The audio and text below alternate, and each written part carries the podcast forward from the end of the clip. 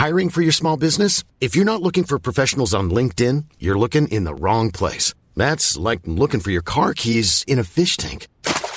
LinkedIn helps you hire professionals you can't find anywhere else, even those who aren't actively searching for a new job but might be open to the perfect role. In a given month, over 70% of LinkedIn users don't even visit other leading job sites. So start looking in the right place. With LinkedIn, you can hire professionals like a professional. Post your free job on linkedin.com/people today.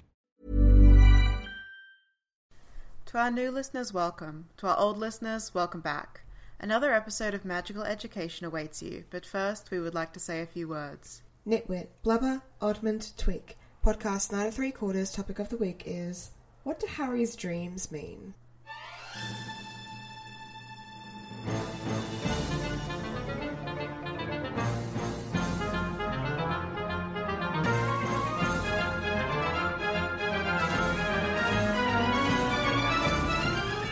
Hey there listeners, I'm Jem. And I'm Ria, and today we are going to dwell on dreams and forget to live. I want to do analysis of Harry's dreams throughout the series. Alright. Because obviously we know that he has significant meaningful dreams. Yeah. But those tend to come from Voldemort and their mystical connection. Mm-hmm. But he also has weird dreams that have nothing to do with Voldemort. And what I want to know is, like, why? Okay. Yes. Why do you want to know why? Okay.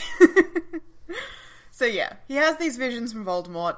I'm not interested in those. I feel like canon does a good enough job of interpreting those. Like, we understand what it means when he dreams that Sirius is being tortured by Voldemort or whatever. It's just a trap. Yeah. But his regular dreams, some of them are really, really significant and really loaded with meaning. And I'm curious about why that is. Okay. Is it because his dreams are like, well, you know, Harry's a fictional character and he is in a fictional reality and his dreams are handcrafted for him by an all-knowing creator? It's definitely why that's happening. But maybe he's also a little magic boy. I mean, that's true. Yeah. So maybe there's like a magical in-universe reason for why his dreams are significant. Maybe he can see the future and it comes to him in his dreams and he's just never noticed because all of his dreams are so fucking weird anyway. I mean, I have made the argument before that time magic is, like, just a kind of magic that all wizards can tap into and all wizards have a sensitivity to, but some people are just better at it than others, and that's what we call seers. But I have made the argument that time magic affects all wizards by coming to them in their subconscious mind in their dreams. Mm-hmm. I do not remember you making that argument. Oh, okay. I argued basically that all wizards are seers, not really seers, capital S, but like all wizards are able to do some kind of divination or prophecy or foresight. Right. To a certain extent. Some people might have like 1% skill level, others might have 100% skill level. Mm-hmm. But I'd say that the majority of the time, that kind of magical ability comes through in their subconscious mind when they're dreaming. Right. And that's why people have hunches and feelings about things, because maybe they wake up and they forget their dream, but they still kind of have a vibe about things and they're like, I can't trust this person, or I think that this situation is fucked. Yeah, you know, things like that.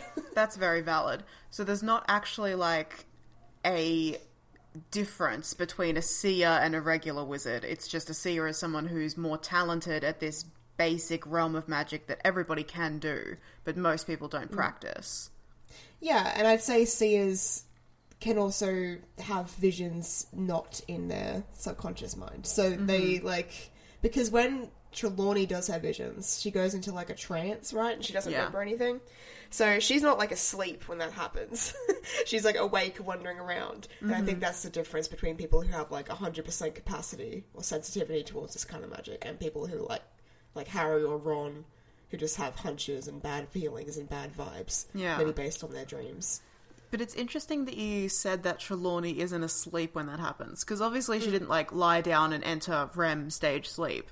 But, like, going into a trance is, like, putting your mind into an altered state, which is what dreaming is. That's what I'm saying. Like, she's... You can't be conscious, but she doesn't need to start unconscious. You know what I mean? Mm-hmm. I don't think time magic is something that you consciously do. Yeah, that's fair. Cool. Dreams. I have written down a list of all of Harry's dreams, so let's go through them and we'll decide if they're worth talking about or not. Yep. Number one, Harry dreamed of a flying motorcycle. Discuss. Yes. So this is interesting because it's how the first book opens. The first book opens with the chapter starting from Mr. Dursley's perspective, and then Mr. Dursley goes to sleep for the night, and then we get the scene with Dumbledore, McGonagall, Hagrid, and baby Harry.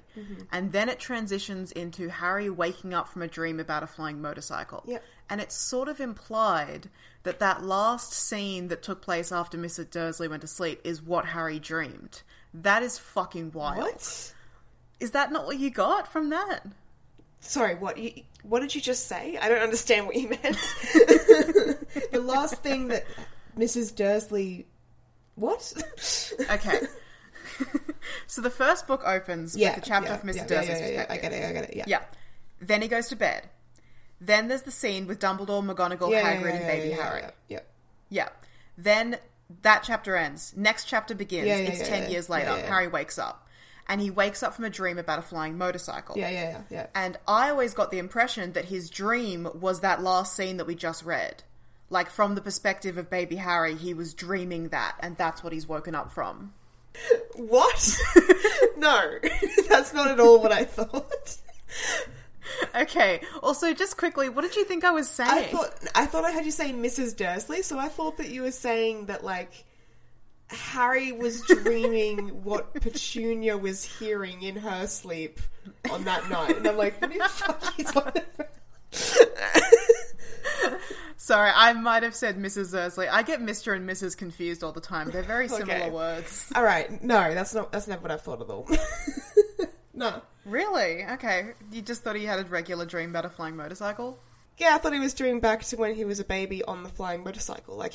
being in the sky, hearing the noise of the flying motorcycle, all that sort of stuff. That's still the same thing, though. He's still dreaming about, like, real memories that happened to him when he was 1 year old.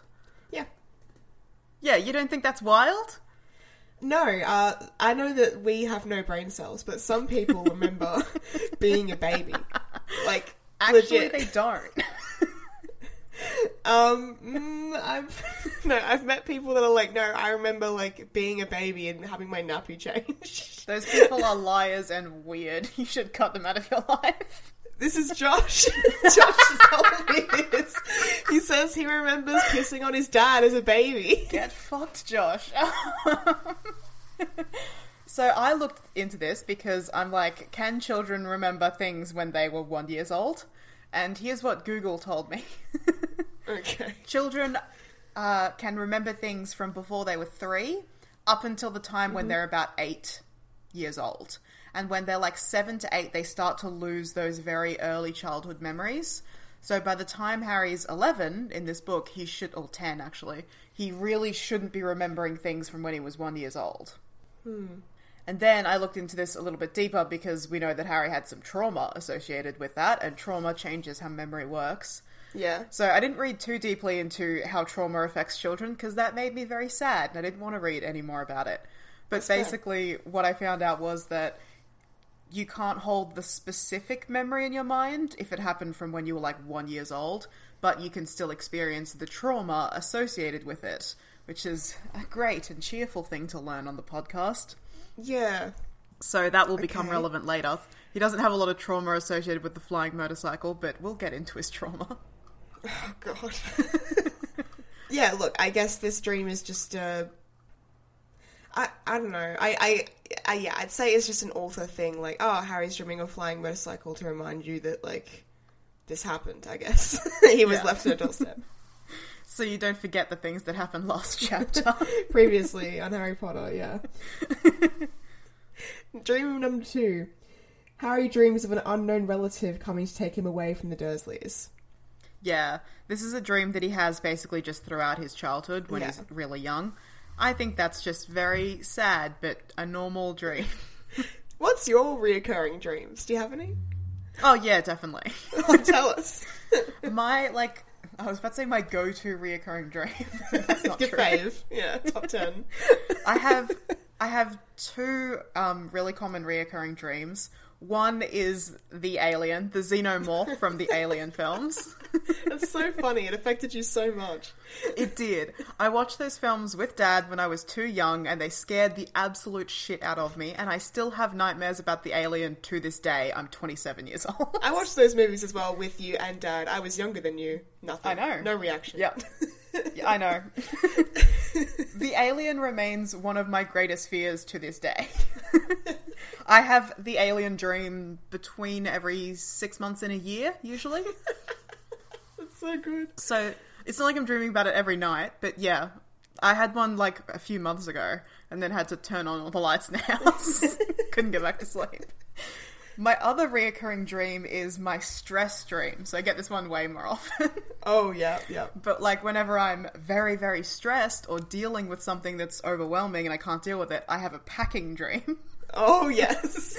Classic. Where like the circumstances are always different. Sometimes the Earth's dying and we all have to go to Mars. Sometimes I'm moving house. Sometimes I'm going on holiday. But for some reason, I have to pack every single thing that I own. And my brain will literally take me through my living space, room by room, shelf by shelf, cupboard by cupboard, and I will pack every single thing that I own away into boxes. Oh my God. And it's a fucking nightmare. That's funny as. It's a good stress dream though. I've heard of other people's stress dreams where it's the dirty toilet dream. Where it's like you need to pee but you try and find a toilet and all of them are disgusting, like all of them are dirty, yeah, all of them are overflowing, there's rats. Like I've never had this one before, but I'm like, I feel like I'm missing out, you know? Like there's other people. Yeah, I don't think I've had that specifically, but like definitely the vibe of that I've had in a dream. Like there's dreams where you're searching for something specific and you keep finding something similar but not what you're looking for, and it's distressing. Yeah, my recurring dream, this is a fun one, is that I am the same age, the same experience I am now, but for some reason I have to go back to high school and do just math class. Just math. And it's like, and I keep being like, I shouldn't be here, like I'm 23, I've graduated uni twice, I don't need to be here. I have a job I've got to go to, like I have commitments, and they're like, no, you have to pass this math degree because you actually like you missed out on doing math, and your everything that you've done isn't valid now because you actually didn't pass math. And I'm like, it's the most stressful thing. That is like high school is so traumatizing. I see it. I see those fucking blue cages. I see that awful swamp bridge. I see it so clearly. Yeah, like, I've absolutely had that dream. Yeah. I, like, specifically the detail of, I shouldn't be here, I'm an adult, I have a job. Yes. Like the knowledge that I do have a real job, and I need to go there and do that work, because I'm an adult with responsibilities, but I'm trapped in this fucking classroom, and I cannot get out of here. Yes. Absolutely. Yeah, terrifying. Anyway, we're so off topic. I know. This is just going to be an episode of We Remember Our Dreams. Sorry, listeners. All right, number three, the classic turban dream. So Harry is wearing the Quirrell's turban. It speaks to him and tells him to transfer to Slytherin. The turban gets very heavy and tight and tightens around his head. Malfoy starts laughing at him, and then Malfoy turns into Snape. The laugh becomes high and cold. There's a flash of green light and Harry wakes up. Okay. So this is the first dream that made me think like Harry sees the future or knows the future, because there's details in this that he shouldn't be able to connect. Yeah. Like wearing Quirrell's turban, that's very obviously like the connection to Voldemort that he has in his brain, which he should have absolutely no knowledge of at that stage. Yep, and connecting Quirrell to the flash of green light and the high-pitched cold laughter, those two things are constantly what he thinks about when he thinks about his parents dying. Flash of green light and high-pitched cold laughter. So he's instantly like, oh, it's Voldemort in his own mind. Yeah. He dreams often of the high-pitched cold laughter and the green light, which is very clearly, obviously that's Voldemort and his parents' death. That's why I was like, trauma memories, are they specific for children? He shouldn't be able to remember those details, but he does, and I've got no real beef with it. Like, some of that, I would just be like, he's a fictional character. It could be that it's Voldemort's memories, too. That it's what? That it's Voldemort's memories. Voldemort remembering the flash of green light and his own death rebounding back onto him, and also his high-pitched cold laughter when he was killing James and Lily. Well, James. Yeah. That's interesting. Like, I didn't really think about how Voldemort's memories and thoughts might be influencing Harry's dreams. Not at this young age. Obviously, it occurs later. Mm. I also think it's interesting that Malfoy turns into Snape, obviously because we know that, like, these are both enemies of Harry. Mm-hmm. But Snape is a double agent, and Malfoy turns out to be kind of a double agent in book 6 when he, like, is secretly a Death Eater at Hogwarts and lets the Death Eaters in and all that sort of stuff and betrays everyone. It's interesting. I think it's interesting that Snape is in the dream at all. Yeah. Because, like, Malfoy has established himself as an antagonist. Yeah. Harry's had 2 confrontations with him at this point and, like, has got a pretty good measure of his character. And, like, they're not, you know, sworn nemeses or anything, but, like, if Harry was reaching for somebody in his brain to be the bully in his dream, like, Malfoy's the only candidate. He doesn't know anybody else. Malfoy or Dudley, yeah. Or Dudley. True. Yeah, it's actually interesting that Malfoy replaces Dudley, but I guess Dudley's not at this new school. Mm. But then he turns into Snape. Harry has never spoken a single word to Snape or been in Snape's presence other than seeing him at the feast and Snape scowling at him. Yeah, that's true. That is interesting. Yeah. He's instantly, like, doesn't pass the vibe check. So it's interesting that he's having this dream which is tying together his 3, like, greatest enemies to this point, but Snape he doesn't even know. Yeah, he's doing, like, 4D chess already. And especially because it's, like, transfer into Slytherin, it's, like, Malfoy, head of Slytherin, Voldemort, like, he's got a lot of anxieties over this. Yeah, that makes sense. Mm. New school. His 4th dream is basically just, as it says on the bottle, parents disappearing in a flash of green light while a high cold voice laughs. This is one that he has all the time. This is one that, like, specifically comes to him after he's been staring at his parents in the mirror of Erised. So, like, you can see how that's obviously triggering and, like, stirring up old memories. Yeah. Oh. Mm. The 5th dream. This is in the start of the 2nd book once the Ministry gets mad at them for performing underage magic, but really it was Dobby. Mm-hmm. So he's on display in a zoo. He sleeps on a bed of straw. There's this sign over his enclosure that says underage wizard. He's in a cage. Dobby's outside the cage and he refuses to help him because Harry Potter is safe. And the Dursleys are rattling the bars of the cage and yelling at him, and then Harry wakes up to the bars outside of his window rattling because Ron's trying to... Does that ever happen to you where, like, details of the dream, like, start blurring into reality and then you wake up the real thing's happening? This happened to me, actually. This is weird. Okay, this is a weird thing. This happened to me, actually, a while ago. Not a while ago, like a few days ago. Sorry. There was so much mystery building there. This happened to me a while ago. A few days ago, I had left, like, one of my work dresses out on this clothes horse that I have on this balcony that's attached to my room, and it's, like, a dark, cold night, and I'd left it out there, and I hadn't even thought about it, and I was in bed, and I woke up, and my dreaming mind still conjured this image of myself talking to me. She was, like, yelling at me, and she was like, the wind, and I'm like, what?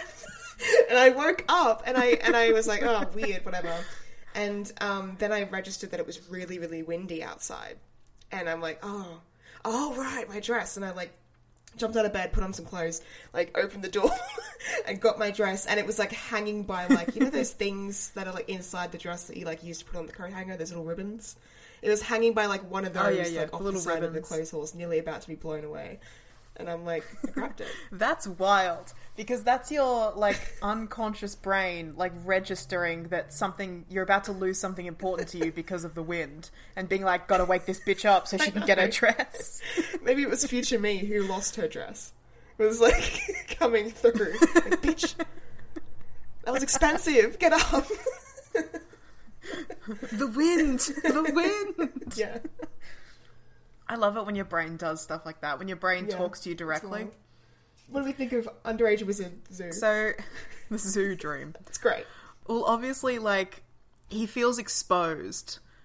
Like, the sign saying that he's an underage wizard. The fact that Dobby got him in trouble for doing this magic that he didn't really do. Like, he's feeling seen and vulnerable in a way that he is very uncomfortable with. Then there's the very clear... I was about to say metaphor, but it's not a metaphor. Like, he's trapped. He's just trapped at the Dursleys and he's trapped in this cage. But the connection between Dobby being like, Harry Potter is safe in this cage, and Dumbledore being like, you have to go back to this terrible environment because it's the only place you're safe, that's interesting and sad. Yeah. I love the detail that he registered he was sleeping on a bed of straw. Like, he really painted the picture for himself. Like, when I'm picturing this zoo, I'm not picturing, like, a good zoo that has, like, enriching environments and, like, natural habitats. I'm picturing, like, a cage, a concrete cage with metal bars and a bed of straw. Yeah, a little bed of straw and some, like, scraps of straw scattered around the cage and, like, a dog bowl is what I'm picturing. Like... Dog bowl. It's amazing. Number 6. So, Harry's carrying his Firebolt in the woods, and he's following a silvery light and hears hooves. At this point, it's in the 3rd book, and he hadn't yet realised what his corporeal Patronus was going to look like. Mm-hmm. But this is his dream that he has. Yeah. So this is after that Quidditch match where Malfoy and the other Slytherins, like, dressed up as Dementors, and Harry cast a Patronus at them. Mm-hmm. So he knows what a Patronus is, but he's never conjured a corporeal one before. Yeah. So... I find it really interesting, like, he's walking through the forest carrying his Firebolt, and obviously the Firebolt is the connection to the Quidditch match. Mm-hmm. But Quidditch and flying is also a big connection between Harry and his father. Mm. And he's, like, following this Patronus that he can't see, but he hears the hooves of it. So it's like he's walking in his father's footsteps, which we know is, like, a big theme for Harry in this book. Yeah, that's true. Hmm. Yeah, good point. Yeah. I think it's also interesting that, like, this is the first of many Firebolt dreams. And I think it's interesting to think about what the Firebolt means in each one. So you're saying this one's like a connection to his dad. Yeah, it's a connection to Quidditch and to his dad. Because Quidditch and Harry's natural flying ability is something that he got directly from his father. And it's a big connection between Harry and James. Yeah, yeah. I like it. It's also significant that he's in the woods because he does end up in the woods later trying to cast a Patronus to save his own life. Yeah, that's true. Like, as well. He could have been anywhere. And, like... He could have been on the Quidditch pitch. Yeah, he could have been on the Quidditch pitch, could have been going through the castle. It's also interesting because, like...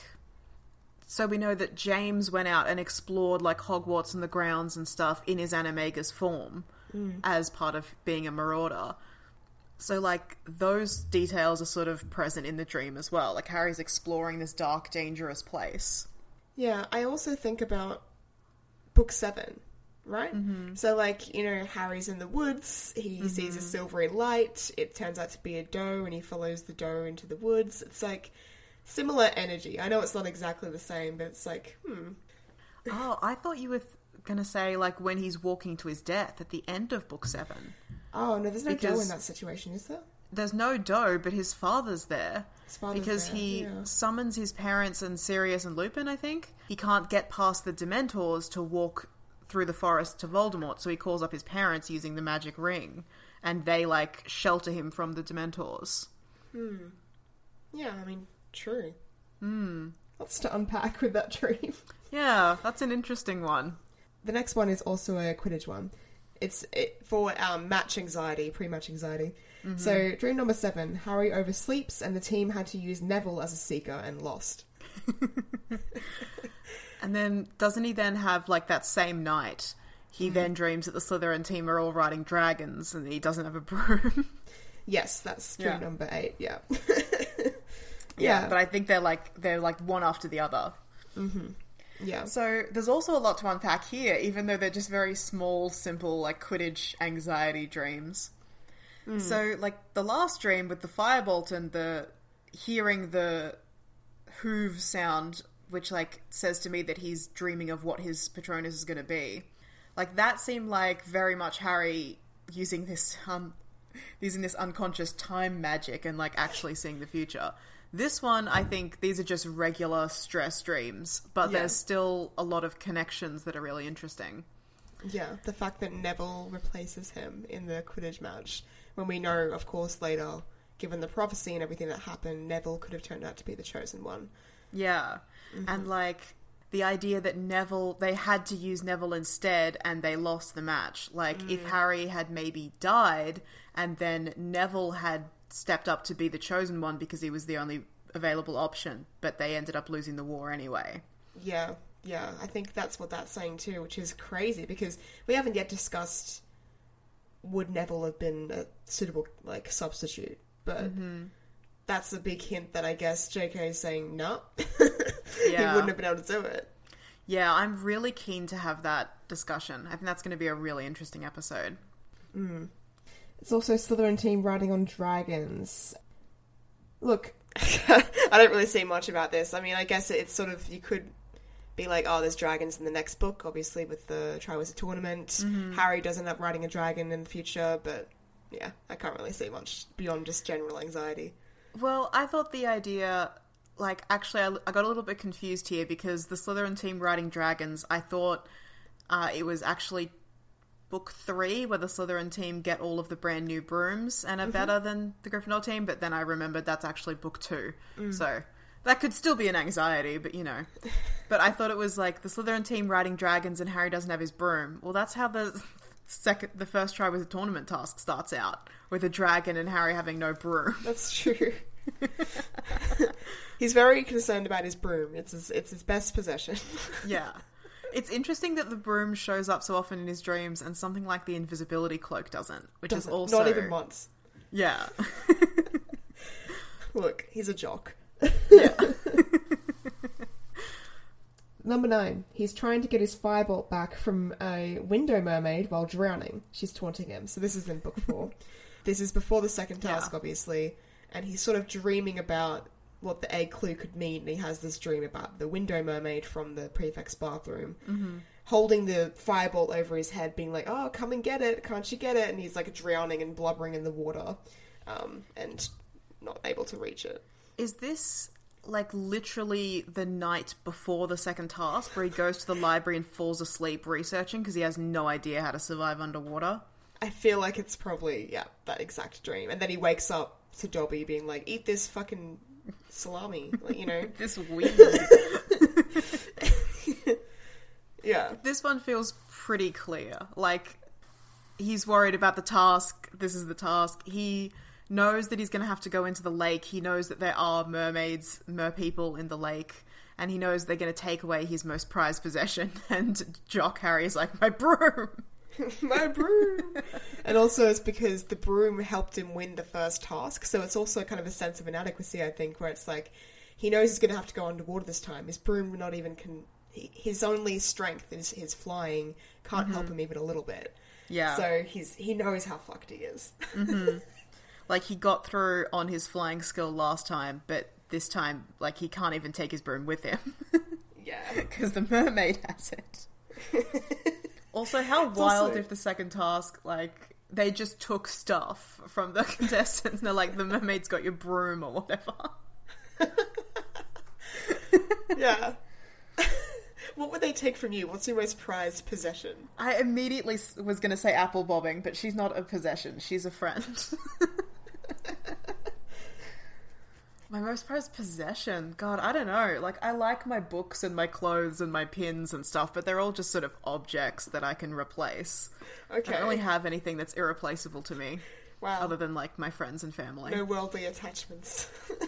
I know. I'm so evolved. No, it's more just like, I've had this conversation before, which is like, oh, so you wake up in the middle of the night, your house is on fire, what's the one thing you grab on the way out the door? And I'm like, nothing. Are you sure? Don't you have to pack everything that I own? You have to pack your entire house? Like, I would grab my phone for, like, practical reasons because it's right next to my bed and it's just as fast as getting up without my phone. Yeah. But, like, in terms of items that I owned that I would risk my own life for, nothing. Yeah. Nothing at all. There's nothing that I own that's that valuable to me other than my cat. And again, I don't own her. We just live together. Me standing naked outside my house while it burns down, holding nothing.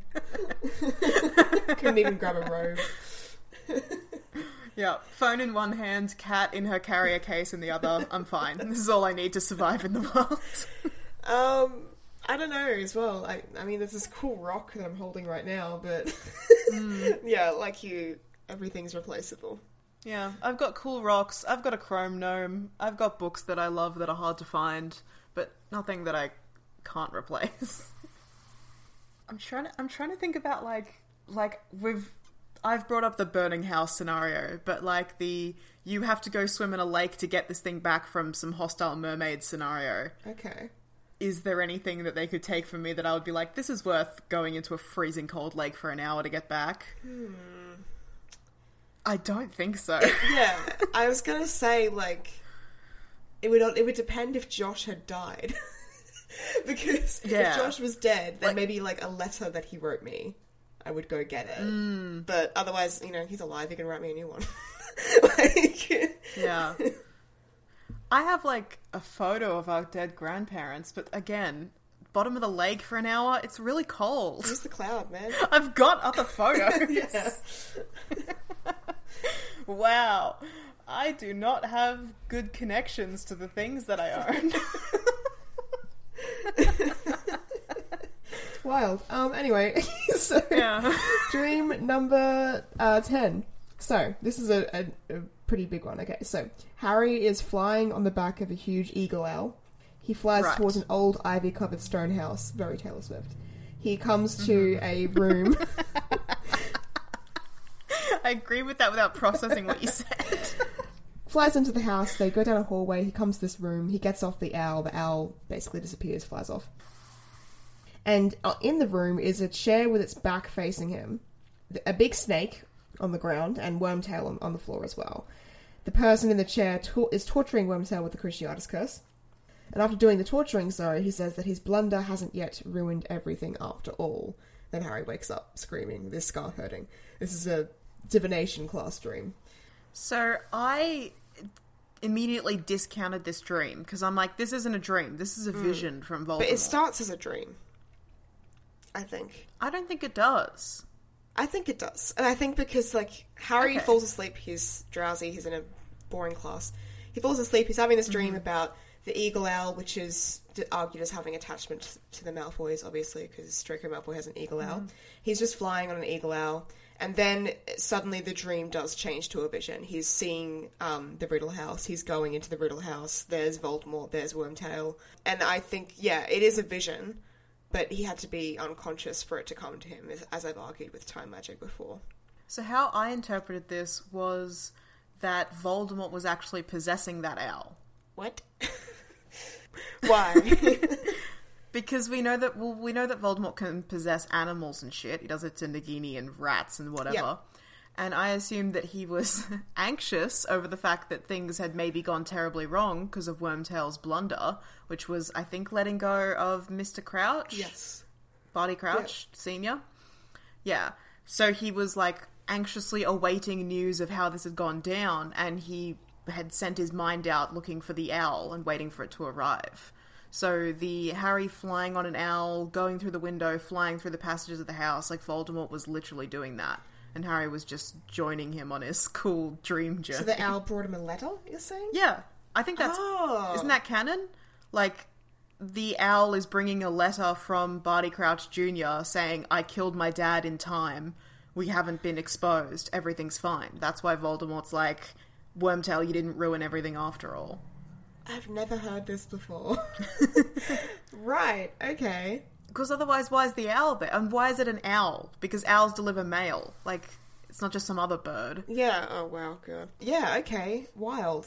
I've never made that connection before. Because I guess we never see the owl, like, give Voldemort a letter. Like, or drop a letter on the floor or anything like that. It just flies out. Yeah, I think Harry just didn't notice that detail. He was distracted by the torture that was happening. I mean, fair. Yeah. He was 14.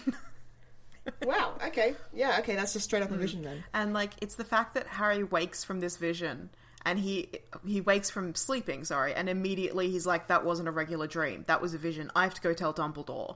And he, like, leaves class and goes to Dumbledore's office and tells him about it. Yeah, that's true. Harry wakes up and is like, I've had a premonition. And then after that, when he's had this discussion with Dumbledore, he never questions that again, really. He's like, oh yeah, that's just a thing that happened, and he doesn't really question, like, am I a seer? What's going on? Until the fifth book, when it's revealed Voldemort's in his brain. but like he just fucking doesn't care about it anymore. Well, this isn't the first time that it's happened to him, because like we're actually skipping proper visions in this list. Like we're only doing dreams, but this happens to him at the beginning of the fourth book. He dreams about the Riddle House and Frank dying there. Mm. So like he knows that he does have visions of Voldemort at this point. He just doesn't know why it's happening. Yeah. Or anything. And he just trusts Dumbledore to help him with it. Oh, that poor boy. Fool. Number 11. Over the summer holidays, Harry has dreams where he remembers what happened in the graveyard and Cedric's death. Mm-hmm. So that's just, you know, memories, trauma. Yeah. That's just standard trauma. Yep. Number 12. He has dreams about long dark corridors ending in locked doors he can never open. Obviously, yeah. This is like a... Again, another vision of Voldemort trying to get into the Department of Mysteries and becoming obsessed with that, but can't do it. So this is where we see the beginning of Voldemort's thoughts starting to leak into Harry's dreams, where Harry isn't aware of it. Like, as we just said, he's had some visions in Goblet of Fire, but now Voldemort's back, and he's in Harry's brain in a way that he never has been before. Mm. So it's interesting that... Harry starts dreaming about these long dark corridors and locked doors, like, well before he's consciously aware of it. Yeah. Here's what I'm wondering. Is Voldemort also asleep and having these constant reoccurring dreams about getting into the Ministry of Magic and that's bleeding into Harry's mind? Or is he obsessively thinking about this one thing to the point at which that it blocks out all else... and leaks into Harry's mind in his dreams when his defences are down? There's also sneaky option 3, where he's sending in Nagini to try and, like, figure out which hallway to use, which door to look into, and he's looking through Nagini's eyes and controlling her and trying to get to the door, but he can never quite get there because he has to hide because someone's coming or something. That's definitely the case later, but I didn't think that he was sending Nagini in the beginning. I mean, he'd want to test it, right? But they try other methods first. They use that guy, Sturgis Podmore, or whatever his name is. Yeah, and then kill him with a plant. Yeah. I don't think Voldemort's first step is to risk Nagini by sending her into the Ministry of Magic. True. Because he's trying to lay low. Maybe we're seeing Voldemort looking through Sturgis's eyes. Maybe. Inception. I think Voldemort definitely sends his brain out and possesses people more often than we are led to believe in the story. So that's a possibility. I tend to lean towards Voldemort doesn't sleep. Oh. So I tend to... I know, spicy take, but I tend to lean towards he's either obsessively thinking about this and, like, it's all he can focus on because he just wants to get his hands on this prophecy, or it's he's possessing Sturgis Podmore or some other kind of person in the ministry to try and get them to the door, but they're either fighting it off or they get distracted or, like, they have to... get out of there because there's people around, something like that. Just failing. Yeah. It's funny that, like, he does try and fail to get through a door for an entire year. It's very funny. He's a wizard. He's like an all-powerful dark wizard that we should all be terrified of, and he just cannot get through this fucking door. 3 17-year-olds managed to break into the ministry when it's, like, being run by Voldemort.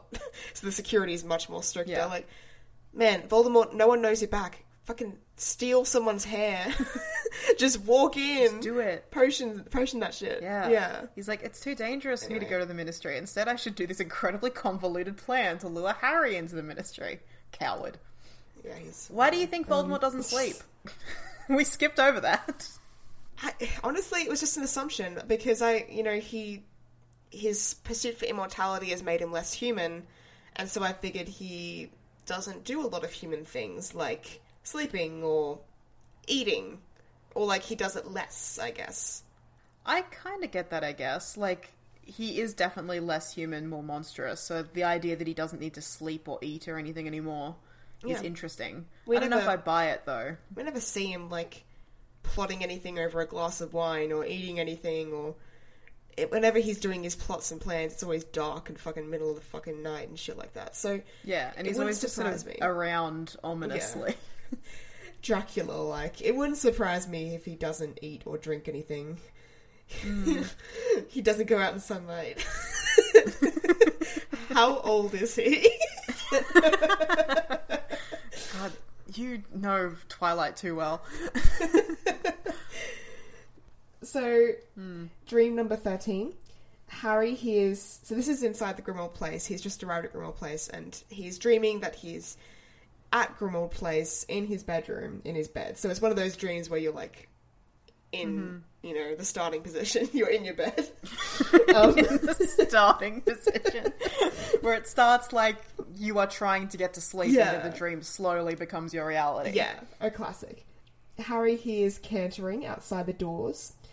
Hagrid says, "Beauties, aren't they? We'll be studying weapons this term." And then the creatures turn to face Harry, and they have heads that are shaped like cannons. Harry ducks, and then that's the dream. Very clearly just Harry's mind processing the conversation that he just had, which was about how Voldemort's searching for something like a weapon. And he's like, what could that be? The dangerous thing I can think of is the shit that Hagrid makes us do in Care of Magical Creatures.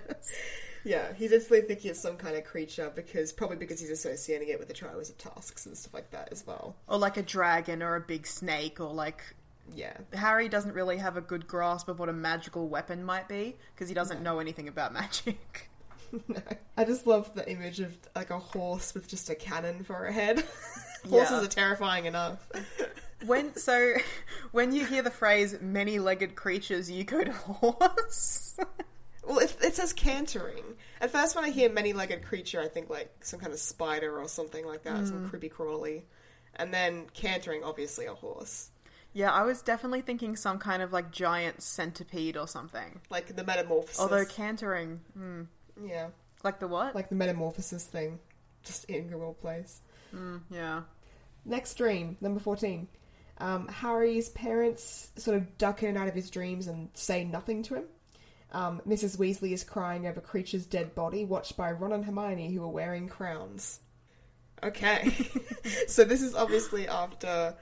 Ron and Hermione have been revealed to be prefects, and they had that little party, and Mad-Eye Moody showed Harry the picture of his parents and all these people who were going to die, like, a couple of days later. It would just take him moments before disaster. Thanks, Moody. So, to me, the whole parents ducking out of the dreams speechless is because he's thinking of them as he saw them in the picture. They can't speak to him, but they just stare and blink and, like... Yeah, sad. I think that's definitely like a manifestation of the fact that he very much is following in his parents' footsteps now. Yeah. Like, his parents fought in a war, they were in the Order of the Phoenix. Harry's not technically in the Order of the Phoenix, but, like, he may as well be. Yeah. And I think, like, he would really love to talk to them about their experiences and, like, what he should be doing, because he's feeling so lost right now. And the fact that he can't is, like, really sad. Can't get any guidance. Mrs. Weasley crying over Creature's dead body is, of course, with the Bogart. And the fact that it's Creature is interesting, because I think I've seen before that, like, oh, that could be an allusion to the fact that Sirius is going to die because Creature's a direct, like, result of Sirius's death because of everything that went on there. But, like, why wouldn't it be sobbing over Sirius's dead body? I know. Like, is that too much of a foreshadow? Yeah, that is a bit too direct, but, like, Harry doesn't really have an emotional connection to Creature, does he? Like, he kind of hates him. No. As much as... No, he doesn't really hate him, but he doesn't like him. Of course, we know that Dobby does die later, so this could be, like, a premonition again. House Elf will die one day and he'll be sad about it. Yeah, it's just interesting that, like, he saw Mrs. Weasley sobbing over so many dead bodies, including his own, like, during that awful Bogart scene. By the way, we should talk about that scene. It's fucked. Absolutely fucked. And then in the dream, it's, like, the body of kind of the one person in the house who didn't show up in that terrible montage of death. It's, like, just surprises me. It's not, like, Ginny or something. Yeah. Yeah, it is weird. There's also, obviously... Ron and Hermione wearing crowns because they're prefects now, and Harry's a bit insecure about that. Yeah. Love Ron and Hermione wearing crowns. I did look up, like, some dream symbolism that I thought was funny. Where's my symbolism for crowns? The crown is the ultimate symbol of success. To dream of a crown is to acknowledge your own success and recognize your ability to forge ahead in life. whatever. Dream symbolism's bullshit. I just like the idea that, like, the ultimate symbol of success is the fact that they are prefects and he is not. I know. It is very funny. I just love, too, how symbolic his dreams are. Like, they're wearing crowns. It's not like... My dreams are so literal. I don't, like, I feel like if I was having that dream, it would be like, oh, like, I walk up to Ron and Hermione, who are, like, sitting there having lunch, and I try and sit next to them, and they're like, oh, no, you can't sit here. This is the prefect's table. And they give me this awful, searing look, and everyone turns to look at me, and I just feel so seen and so exposed. And then I look down, I'm not wearing any clothes. Like, that's the dream. The mortifying ordeal of not being a prefect. Yeah. But he's got them, like, wearing crowns, staring stoically at a dead body on the floor in a dim-lit room. Like, I can see it so clearly. Yeah. I also obsessed with the image of, like, Ron and Hermione as these regal, unattainable figures. So good. Harry's dreams are fun. Yeah. Also funny, like, Weasley is our king. Yeah. Yeah. And that's interesting because Hermione does also eventually become a Weasley. Weasleys are our king. Number 15. So, Harry is in the room. Huh? Is this the best dream in the entire series? Yep. Harry's in the room of requirement with Cho, who accuses him of luring her there on false pretenses because he promised her 150 Chocky Frog cards if she showed up. Apparently, Cedric gave Cho loads of Chocky Frog cards, and Cho proves this by reaching into her pockets and throwing them all around her and onto the floor. Cho then turns into Hermione, who says, you did promise her, Harry, and says that he should probably give Cho his Firebolt to show that, you know, to show that he didn't lure her here on false pretenses. He then protests and says, well, I can't give her my Firebolt because Umbridge has it, and also this whole thing's ridiculous because I just came here to decorate the room with Christmas baubles shaped like Dobby's head. And then this dream morphs into the snake attack dream. Well, snake attack vision. But wow. There's so much going on here. There's so much. Should we start at the beginning? Okay. Yeah. Back in the room requirement with Cho. So this is right after Cho has kissed him, because it's the last Dumbledore's Army meeting of the year before they break for the Christmas holidays. And accusing him of luring her there under false pretenses. My brain immediately goes, that's big gay energy. Why? Because, like, the woman being like, you've lured me here under false pretenses. Actually, you're not into me at all. Like, that's a gay anxiety dream for me, even though I know that that's not the case. Oh, to me, I hear that as a crime's about to happen. Like, Harry's gonna murder Cho or something.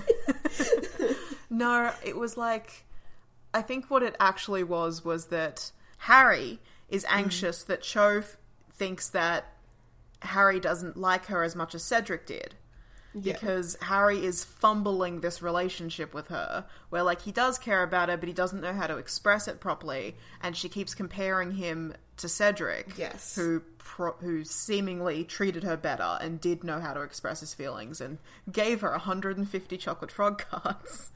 Yeah, obviously that's what it's about. Just the luring under false pretenses. To me, that's like criminal activity when I hear that phrase. Yeah. That makes sense. It's also notable that it's 150 Chocky Frog cards, 150 points to win a Quidditch match if you catch the golden snitch. And Harry, Cho and Cedric are all seekers. Yeah, that Quidditch connection. Harry's always thinking about Quidditch. And then, of course, always. The Firebolt. His greatest possession. His greatest possession.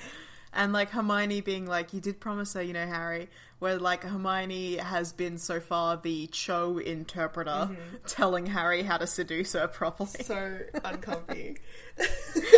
Yeah. They're all just trying their best. They're, what is it, 15 at this point? Yeah. It's very interesting that Harry has dreams where people turn into other people. Have you ever had dreams like that? I never have dreams like that. Yeah, absolutely. I've had a dream where I was killing a big snake and then it turned into you. Yeah, that was one of my worst dreams ever. I woke up crying because I'd killed you. That's fantastic. No one ever fucking pulls off a mask and or anything in my dream. Everyone is who they are. No, absolutely, this happens to me constantly. It's like I'm with someone and then they don't like pull off a mask and reveal their true face, but it's more like the dream shifts slightly and then they're a completely different person, but they're also the person they were beforehand. Like, it's still the same person, but they're different now. Did I ever tell you about my friend, guest of the show, Sarah?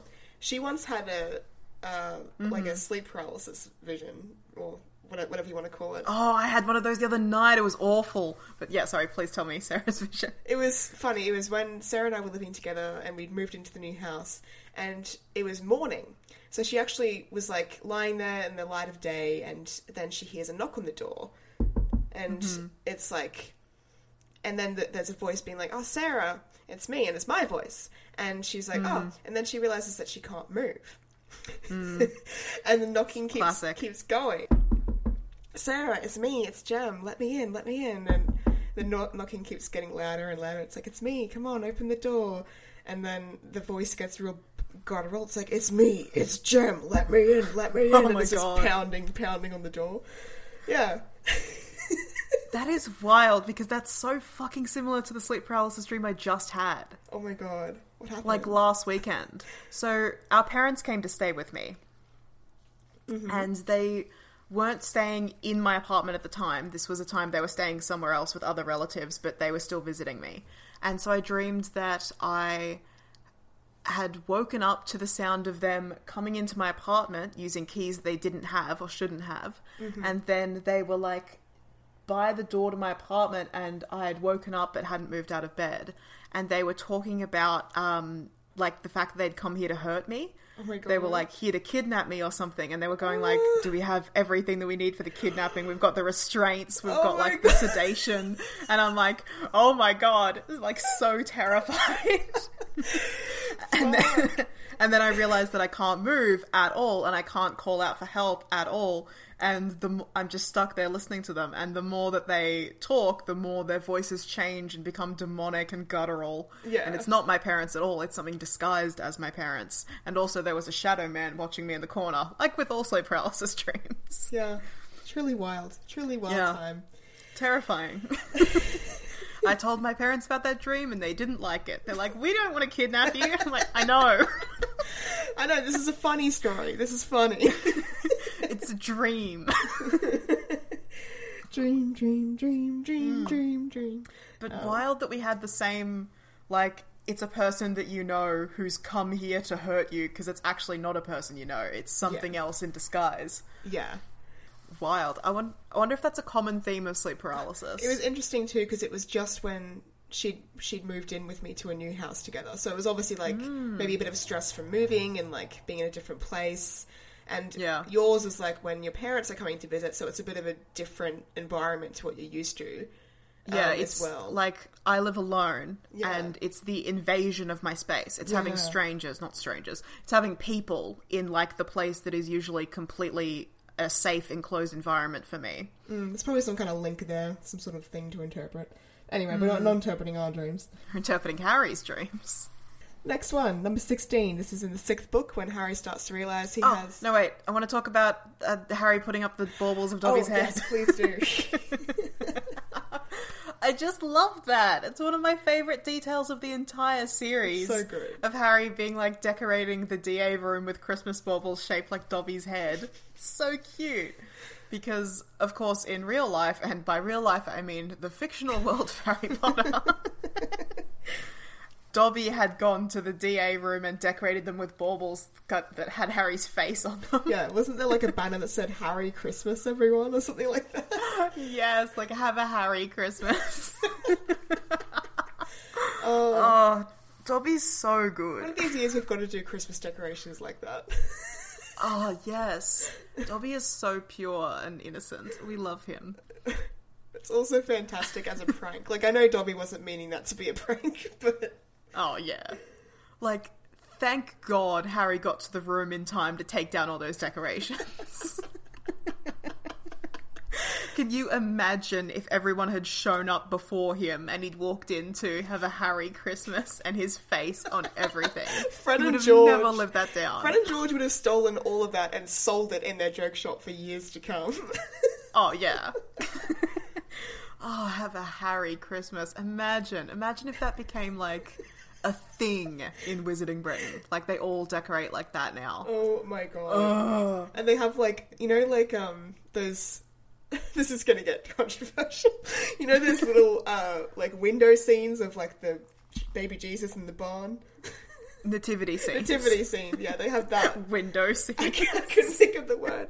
They have that, but with like, instead of baby Jesus, it's a little baby boy who lived. Oh, God. Instead of the barn, it's the ruins of his house and the corpses of his parents. Yes, his ruined house. And Hagrid. Beautiful. Have a Harry Christmas. Are we giving you Christmas inspiration, listeners? I bet there's some crafty listeners out there that are going to make themselves Harry head-shaped baubles now. Oh, absolutely. Oh, God. Number 16. Book 6. Harry's starting to realise that he has feelings for Ginny that are more than platonic. Mm-hmm. And he has a dream about Ron chasing him with a beater's bat. So valid. So valid. Isn't it? Oh, no, hang on. I was about to say Ron then becomes a beater, but he doesn't. So there's no future in this. Well, he tries out for... No, yeah, never mind. He tries out for Keeper. It might be because Ron was acting... Was Ron at this time acting like... No, never mind. I'm thinking of when he's at school. Never mind. Ron does, like, put on an older, protective older brother act around Ginny's potential suitors. Mm. But I think that happens during book 6, not, like, right at the beginning when Harry's realising that he has feelings for her. I was talking about, was Ron, like, practicing Quidditch or anything at this point, but that's actually when they go to school, that he realises there's a spot open in the Quidditch team and he might try and... Mm. It's not when they're at home in the Burrow. I don't think this is when they're at the Burrow, is it? Because I thought Harry didn't realise his feelings until they were already at Hogwarts together. Mm. Okay. Mm. I might be misremembering. I know it's Half-Blood Prince chapter 14. That feels like they would be at Hogwarts by then. Oh, yeah. They don't have 14 chapters before they get to Hogwarts. Yeah, fair enough. So maybe Harry knew that Ron was going to try out for the Quidditch team and so had this association with Ron and Quidditch, and best thing to beat your friend with is a beater's bat, so... Yeah, I think, like, if Harry's trying to think of, like, a blunt force weapon, probably the most solid thing he can imagine is a beater's bat. Yeah. Number 17, we have Dreams of Ginny. Enough said. That's pretty basic. That's pretty basic. Everyone's been there. Number 18. We have Harry having dreams of Malfoy turning into Slughorn, turning into Snape. I just keep thinking about how is he picturing the transformations? Is it like a shift and then suddenly is a new person? Or is it like a body morph thing where it's like he's watching someone undergo like a Polyjuice potion transformation where they're like, ugh, ugh, ugh.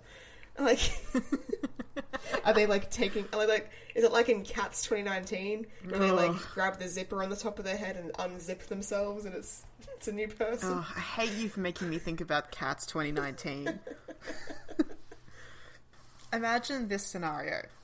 It's Malfoy. Then he turns his back to you, and his back is the front of Slughorn. And then Slughorn turns his back, and his back is the front of Snape. Like one of those dolls, which had like a happy side and a sad side. Do you remember those? Yeah. Do you remember when Grandma just made thousands of two-headed dolls that you could flip? Remember those? And like you'd flip them upside down, and they'd be like a bride, and he'd flip it the other way, and it'd be like a groom, or like... I do remember that. Why are you filling my head with these terrible visions of Cats 2019 and Grandma's terrible doll dungeon? You know I don't like dolls. No, you stole that off me, like everything. I know. Mom said it's my turn for the phobia. Look, let's talk about the symbolism. Malfoy turning into Slughorn, turning into Snape. Yeah. So what I've got is that this doesn't start out as a dream of Malfoy.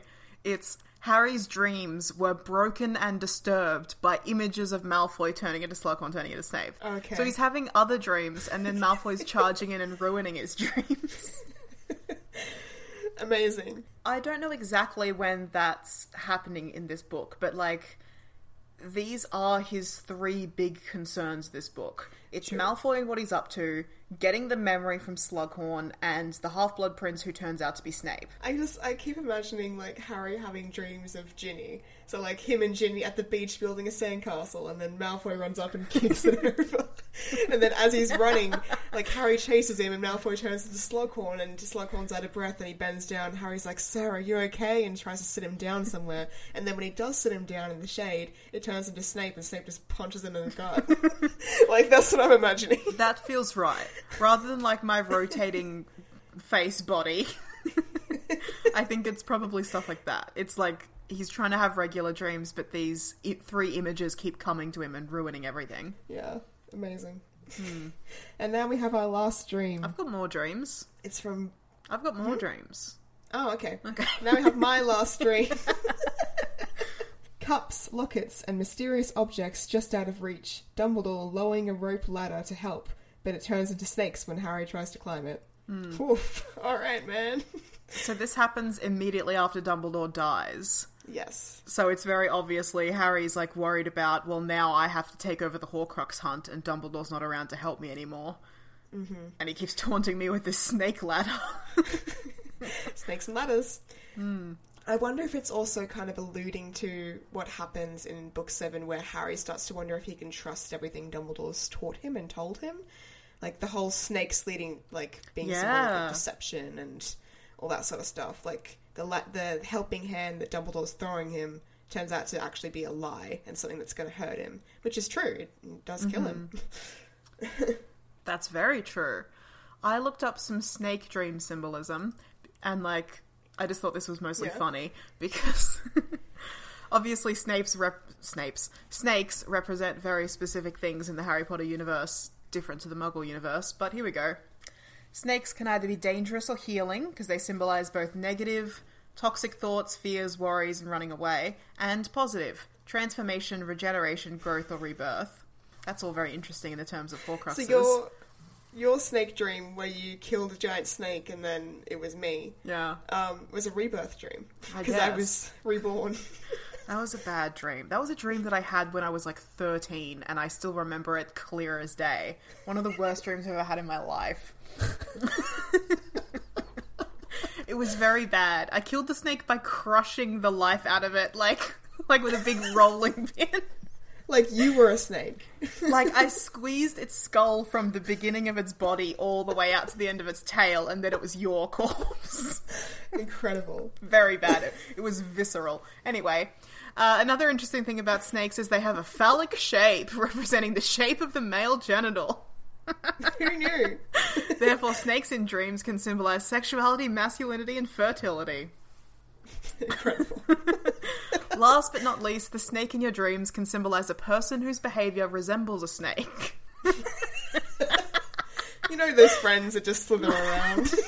It can be someone who follows you everywhere, constantly keeps thinking about you, or their behavior is very toxic, if not dangerous. That's definitely Dumbledore. Friends, listeners, are you a snake? Do you follow your friends around and constantly think about them? That's funny because that's what Harry's been doing to Malfoy all year.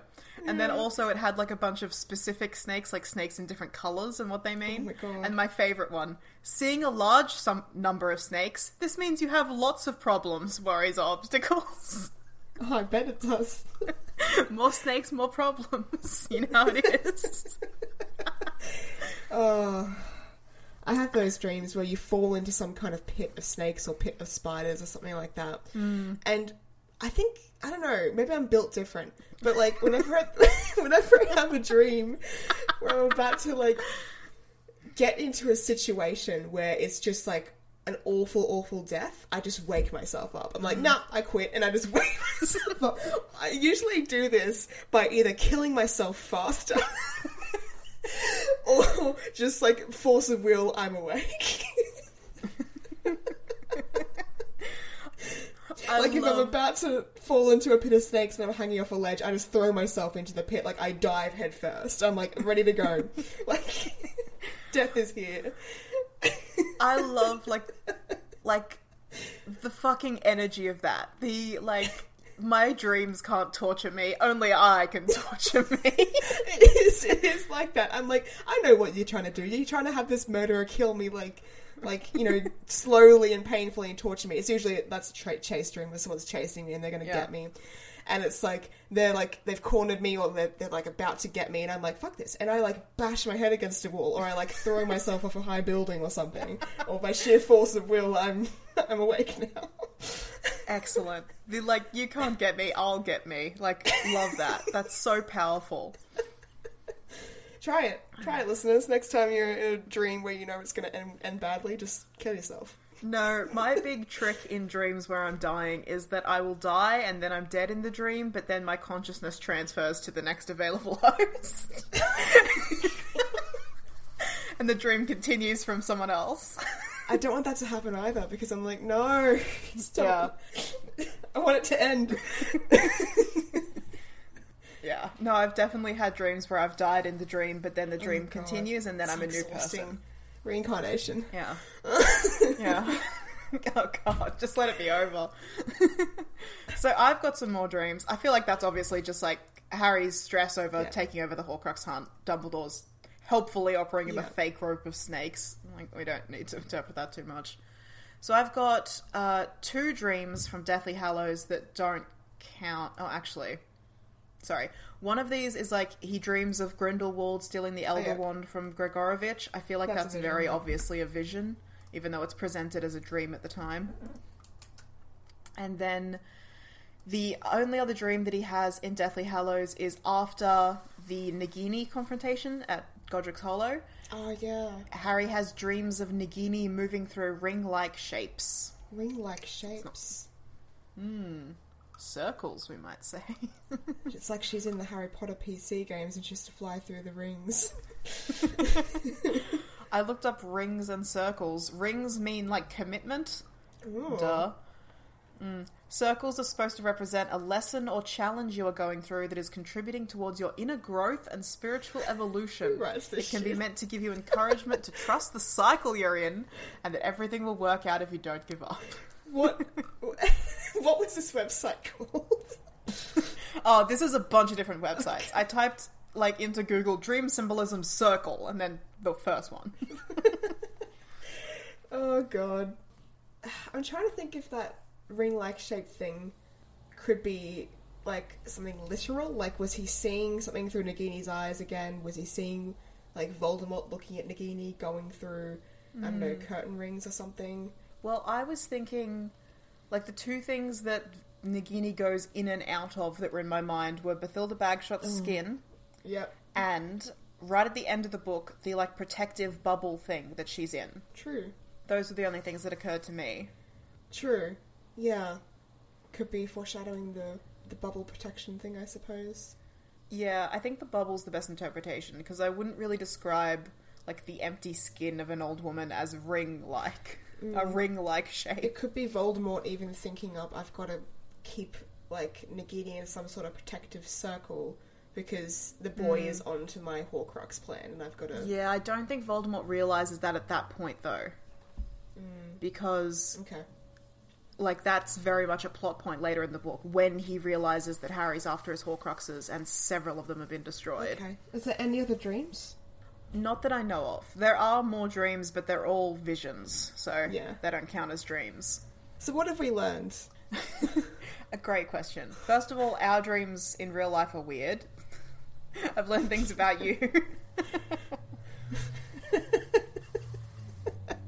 He does dream about the Firebolt a lot. He dreams about his parents a lot. He dreams about the people that he knows, both his friends and his enemies, a lot. That all makes sense. Those are, like, important themes and images in his real life that are recycling into his brain. Yeah. Quite often he will dream, like, a distorted reenactment of real events, which I also think is very true to what a dream is. Sure, I never really get those. You just said that you keep dreaming that you have to go back to high school and do math again. Oh. Well, what's that reenacting? High school? No, that's a stress dream. Harry has, like, a reenactment of a kiss that he did a day ago. I definitely have dreams like that. Like, this isn't a specific example, but, like, say I had a horrible confrontation with someone on a train, I might then dream about having a horrible confrontation with a person on a train. Yeah, I can't imagine what that's like. Yeah, that's not like a specific thing that definitely happened to me yesterday. Oh, gosh. Okay, yeah.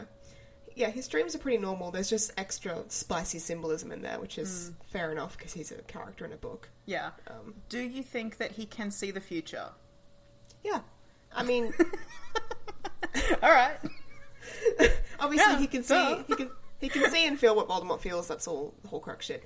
And I also think, this is like my theory, as I said at the beginning of this episode, that I have about wizards. I think they all have some sneak previews into the future through their dreams from time magic. So...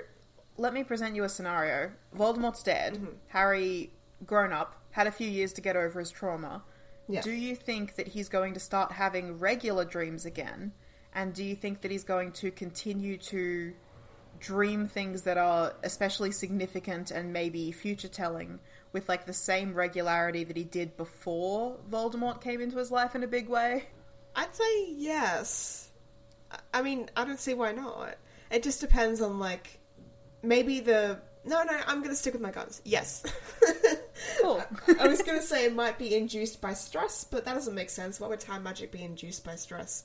To me, it's just like a part of the universe that Harry Potter takes place in. Yeah, I love that. That's a good theory. I do think a lot of his dreams are definitely induced by stress. Like the dream he has on his first night in Hogwarts, that's stress-induced. Mm-hmm. I'm trying to think of other poignant ones that he has. The kiss dream. The Patronus dream. That's stress-induced, absolutely. All the Quidditch match dreams. They're all stress about winning Quidditch. The Triwizard Tournament. Maybe stress induces a vision of the future. Because we have established that we believe magic is tied into emotion. So maybe when you're stressed and worried about the future, your magic steps in and tries to help you out by giving you glimpses of the future so that you are better prepared. Interesting. Yeah, that makes sense. It makes sense because Harry is constantly stressed about the future when we're reading about him. Because he's always got some horrible thing going on in his life that's like a daunting end date. Like, oh, I've got to fucking fight a dragon next week, or I'm running a secret military in the school. Yeah. And then, of course, when he finds out that, you know, every year when he finds out Voldemort's coming to kill him, or this person's coming to kill him, or this person's dying, like, it's a lot. So, he's always stressed. He's got a lot going on. I've been Rhea, and another common recurring dream that I have is that I lose my cat apple bobbing in a group of identical cats and I can't find her again, and then I just have to adopt all these other cats, and none of them are my cats. They're just other cats that I don't love.